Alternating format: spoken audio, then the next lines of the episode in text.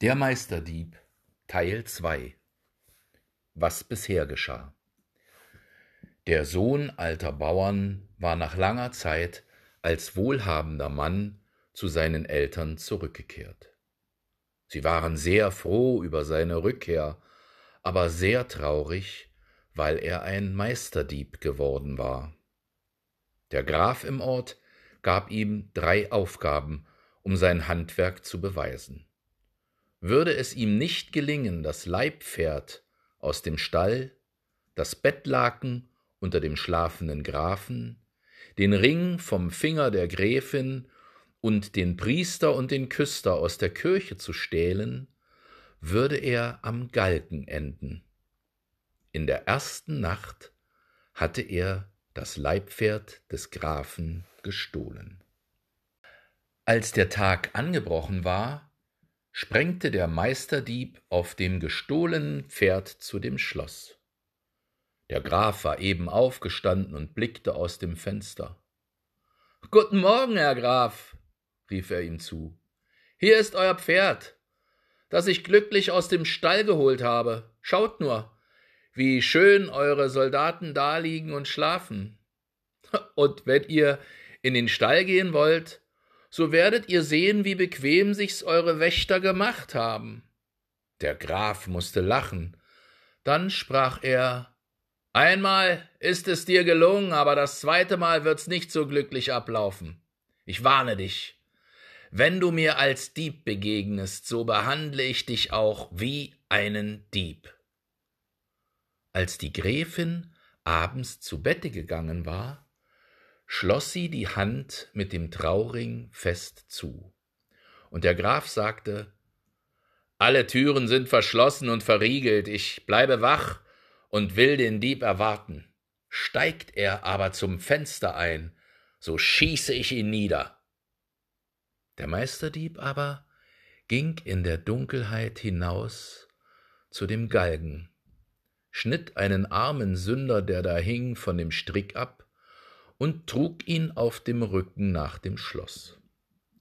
Dort stellte er eine Leiter an das Schlafgemach, setzte den Toten auf seine Schultern und fing an hinaufzusteigen.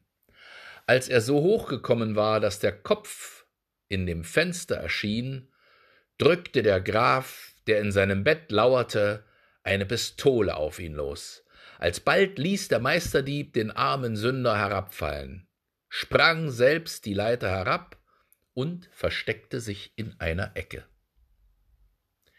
Die Nacht war von dem Mond so weit erhellt, dass der Meister deutlich sehen konnte, wie der Graf aus dem Fenster auf die Leiter stieg, herabkam und den Toten in den Garten trug. Dort fing er an, ein Loch zu graben, in das er ihn jetzt legen wollte. Jetzt dachte der Dieb, ist der günstigste Augenblick gekommen schlich behende aus seinem Winkel und stieg die Leiter hinauf, geradezu ins Schlafgemach der Gräfin.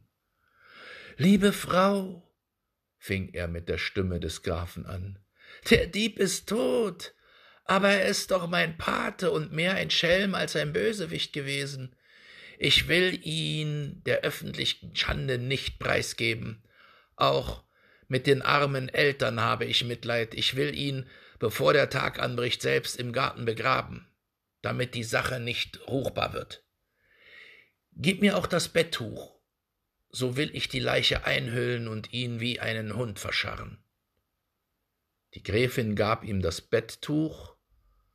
Weißt du was? sagte der Dieb. Ich hab eine Anwandlung von Großmut.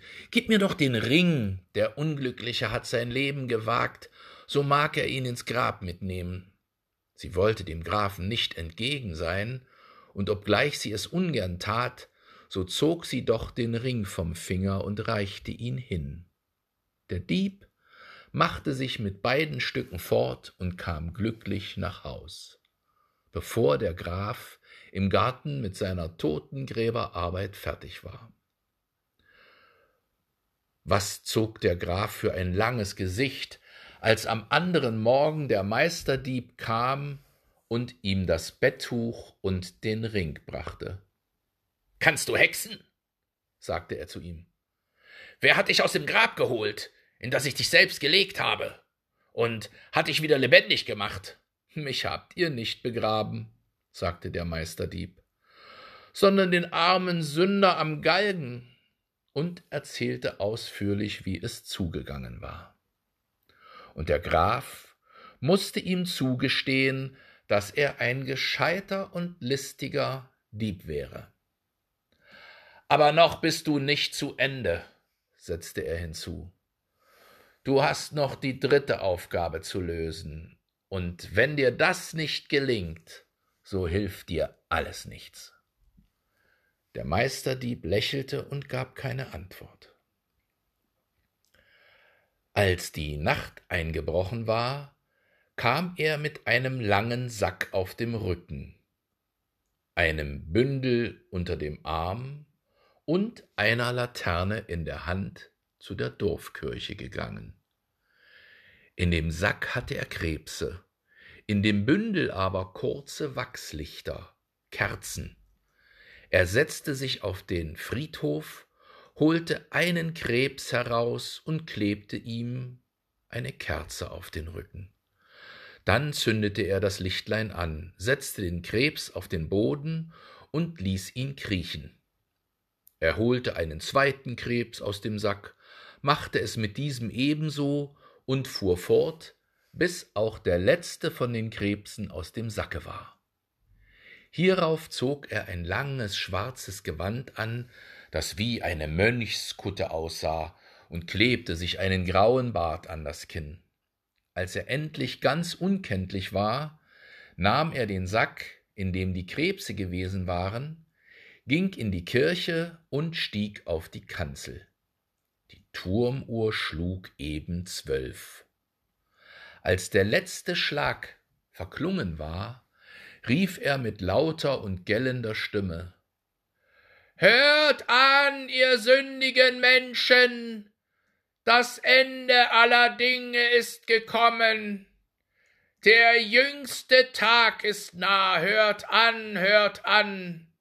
Wer mit mir in den Himmel will, der verkrieche sich in den Sack.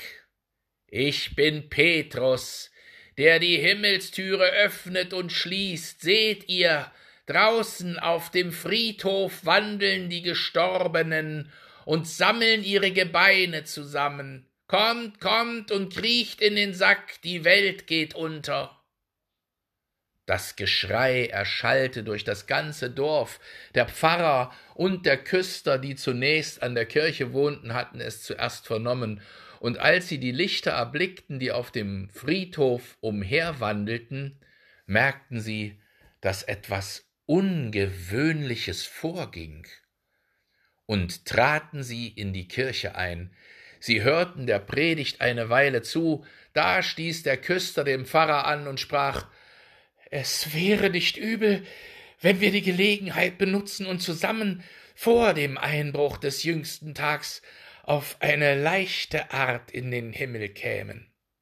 Freilich, erwiderte der Pfarrer, das sind auch meine Gedanken gewesen. Habt ihr Lust, so wollen wir uns auf den Weg machen. Ja, antwortete der Küster, aber ihr, Herr Pfarrer, habt den Vortritt, ich folge nach. Der Pfarrer schritt also vor und stieg auf die Kanzel, wo der Meister den Sack öffnete. Der Pfarrer kroch zuerst hinein, dann der Küster. Gleich band der Meister den Sack fest zu, packte ihn am Bauch und schleifte ihn die Kanzeltreppe hinab. So oft die Köpfe der beiden Toren auf die Stufen aufschlugen, rief er Jetzt geht's schon über die Berge. Dann zog er sie auf gleiche Weise durch das Dorf und wenn sie durch Pfützen kamen, rief er Jetzt geht's schon durch die nassen Wolken. Und als er sie endlich die Schloßtreppe hinaufzog, so rief er Jetzt sind wir auf der Himmelstreppe und werden bald im Vorhof sein.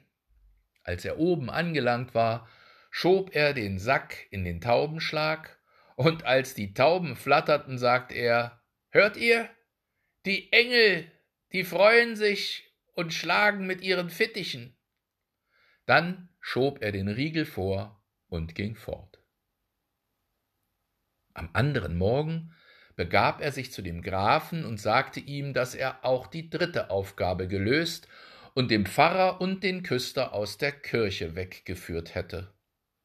Wo hast du sie gelassen? fragte der Herr. Sie liegen in einem Sack oben auf dem Taubenschlag und bilden sich ein, sie wären im Himmel. Der Graf stieg selbst hinauf und überzeugte sich, dass er die Wahrheit gesagt hatte. Als er den Pfarrer und den Küster aus dem Gefängnis befreit hatte, sprach er Du bist ein Erzdieb und hast deine Sache gewonnen.